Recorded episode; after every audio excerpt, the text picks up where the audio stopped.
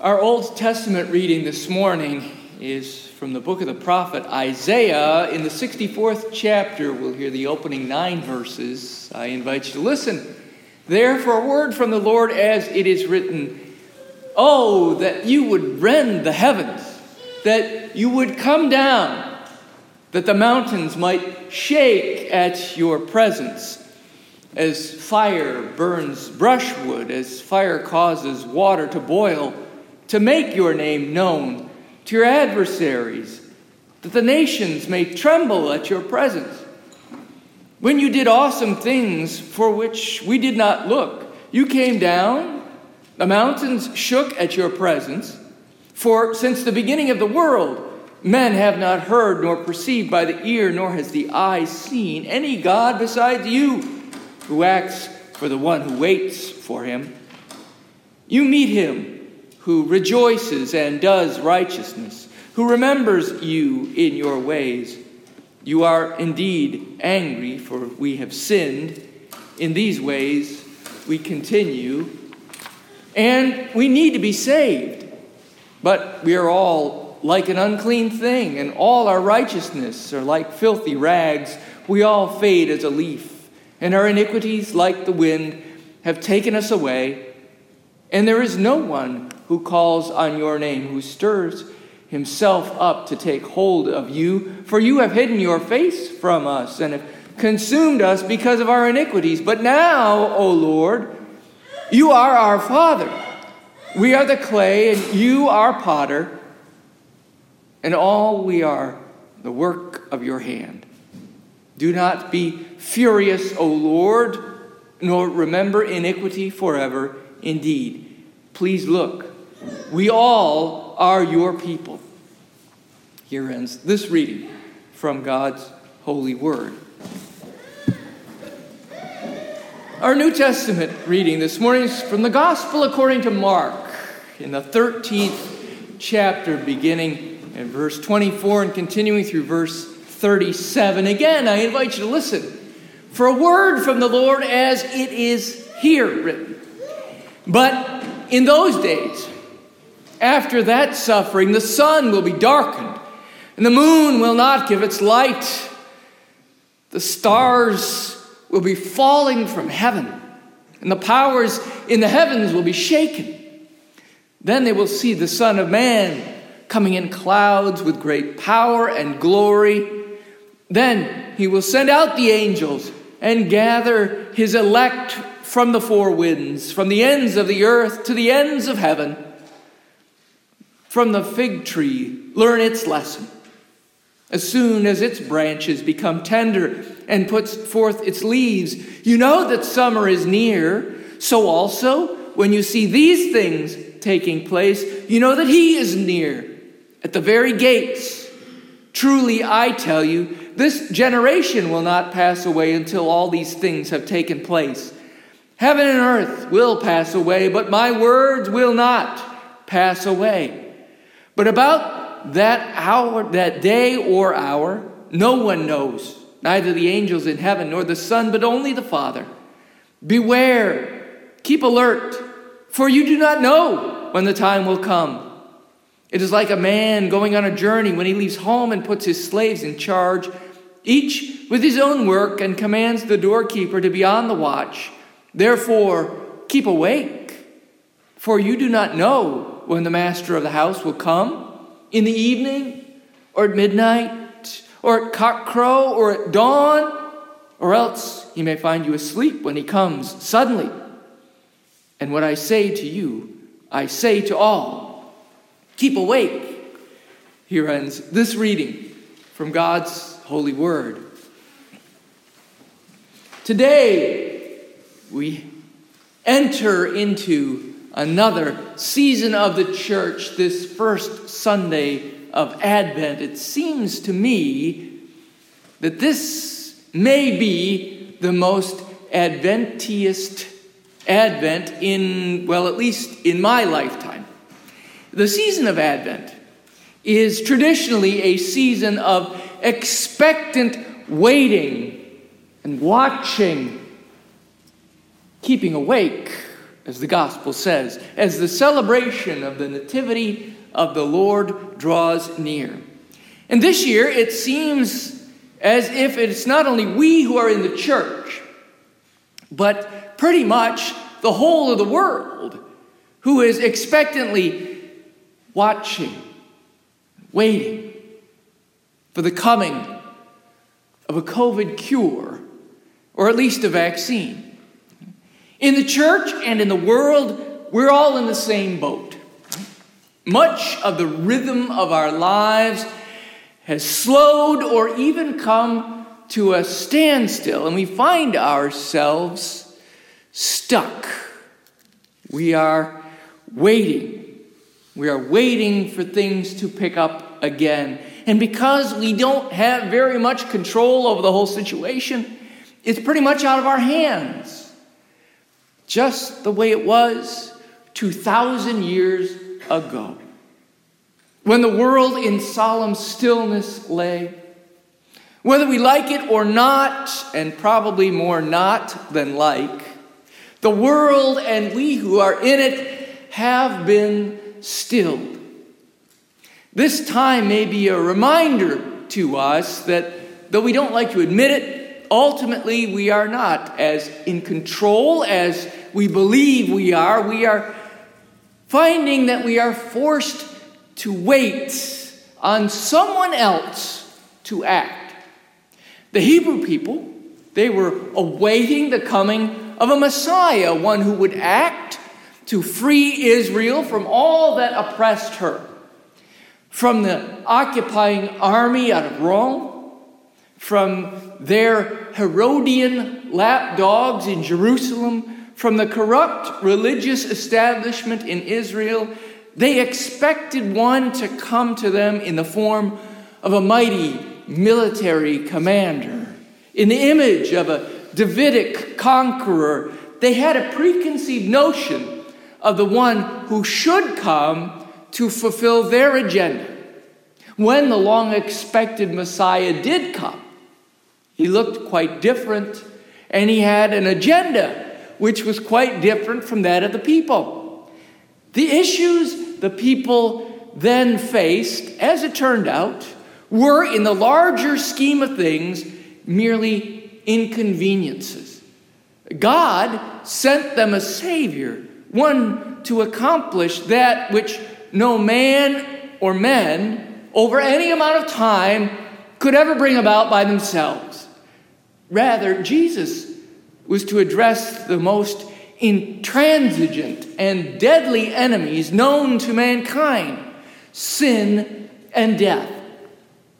In our day, too, we find ourselves waiting for the coming of a Savior, one who will act to free this world from lockdowns, from the ubiquitous social distancing, from the economic malaise that has gripped world financial markets and driven unemployment rates through the roof. We expect that it will come in the form of a laboratory synthesized chemical cocktail dispensed in vials, and we hear tell that it's just around the corner. Yet, as acutely anxiety provoking as all these pandemic related concerns are, the these issues are, in the larger scheme of things, mere inconveniences. From a divine distance, they pale in comparison to the most intransigent and deadly enemies still known to mankind sin and death. There has never been, nor will there ever be, a vaccine against these related foes, but we have been provided a Savior from them. He is the very same one the people were waiting for in the days of Caesar and Herod and the Pharisees. He is the very same one the all too many people saw as a babe in the manger but didn't realize as a Messiah. The very same one all too many still see as a charming infant but don't recognize as the Savior of the nations come. The very same one who will come again in final victory after the manner which the prophets and the gospel writers have spoken. But for we who do recognize and worship this one, this celebration of the season of Advent is a time both for reflecting on the day that the Redeemer came to earth, inaugurating the era of a new covenant, as well as for anticipating the day when the Redeemer will come again to earth, fully consummating this era of the new covenant. This day is for us the entry into the special season of eager anticipation. So, welcome, my brothers and sisters, once more to Advent. This past week, I did something that I hadn't done since the pandemic reached full force here on the shore, and that was I left the shore. The family packed up our masks, got in the van, and drove to a remote, wooded hilltop in the shadow of the Smoky Mountains. We ate some farm raised turkey in the midst of the flocks of wild turkey all around us as well as some deer, rabbits, and a fox. The weather was, as it has been this month here as well, unseasonably mild there. There were some passing showers every once in a while, and when they came, those bands of precipitation would pass by, and when they did so, they would reveal to us slowly once again the grand vistas of the mountain ranges before us, the peaks rising up towards the heavens and trailing off to the horizon would once again be slowly and magnificently revealed. There wasn't anything that we could do to hurry Mother Nature along. We simply had to wait for her to reveal the beauty that we knew was just beyond our sight. Welcome, brothers and sisters, once more to Advent. There's less than a month now before Christmas. We've just endured another Black Friday, and Cyber Monday is tomorrow, so that means that we must be getting down into the home stretch. Many folks have already put up their Christmas trees and decorated their homes with lights and greens. I know of some people who began as early as Halloween this year. That the classic animated Christmas shows have begun on television. The music is on the radio, all this, and we are still in November. We can hardly wait. But wait is exactly what we must do while we count down on our Advent calendars. In fact, that is the very activity which the children are in the process of doing right now is making advent calendars to mark the days until Christmas.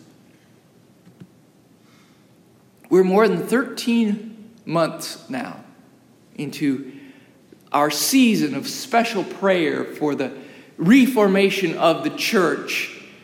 And I have to say that the good Lord has not disappointed us with his attentiveness to our prayers. Just as the people of Israel were sent an answer to their prayers for a Savior who came in the unexpected form of a baby in a cattle stall in Bethlehem, we have seen our prayers being answered in most unexpected and, frankly, rather uncomfortable ways. But we also know from Scripture that the child born to Mary and Joseph that winter's night would begin his public ministry for another 30 years. In a similar fashion, the radical reordering of the church is not taking shape overnight. In the Old Testament, we read about the time that it took to rebuild the temple after seasons of destruction and exile. It was a gradual process, one that spanned generations and involved the concerted work and prayers of untold numbers of faithful laborers. But over time, walls were raised, floors were installed, doors were framed, roofs were completed. Rooms were partitioned and furnishings were constructed. Ritual spaces were outfitted and consecrated.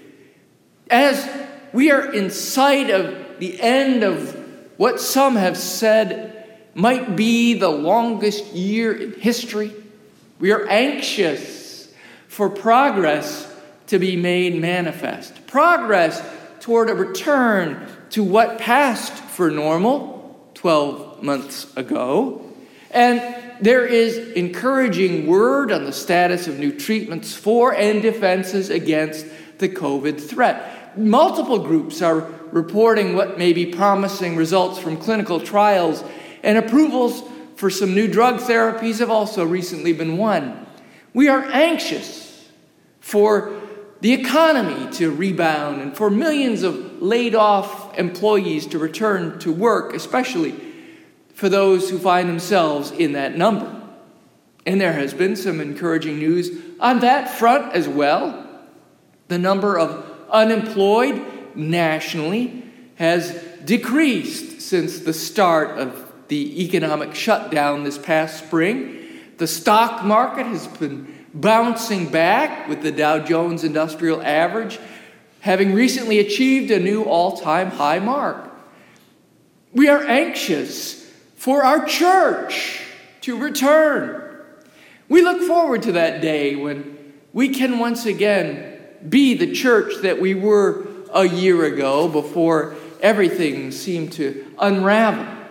And that day can certainly not come soon enough. But I am becoming increasingly convinced that waiting for the coming of such day will only set us up for disappointment, like so many of the Israelites in the day of Herod. There never was to rise another king to rule over Israel like David. There never was to rise another Maccabean like dynasty. The promised one did come, and he ushered in a new era, but it was not a recycled version of the old. It was something completely different. And that's the direction I think that we are headed as church. A reformation that's more than just a bit of cosmetic work around the edges, more than a modest amount of landscaping or a fresh coat of paint it's something more profound, a structural change that's not a passing fad, but a long term reimagining of what church looks like and how it operates in a brave new world. Now, I fully admit I don't know what the world or even what the church is going to look like, how changed they both are going to be when we come out the other side of our current distress. All I know is that God remains constant through it all, that his covenant faithfulness endures throughout generations. And long after he created the heavens and the earth and all that exists therein, when the days were accomplished, when we were at the point of losing hope, he acted again dramatically in human history to send a Savior to and for the nations. And he has promised to visit us once again at a time of his own choosing. My brothers and sisters, welcome to Advent. In this season, we are especially invited to be watchful for God's work as we celebrate what He has already done and as we give thanks for His promises, which are yet to be revealed. And for that, we may truly say, Thanks be to God, and Amen.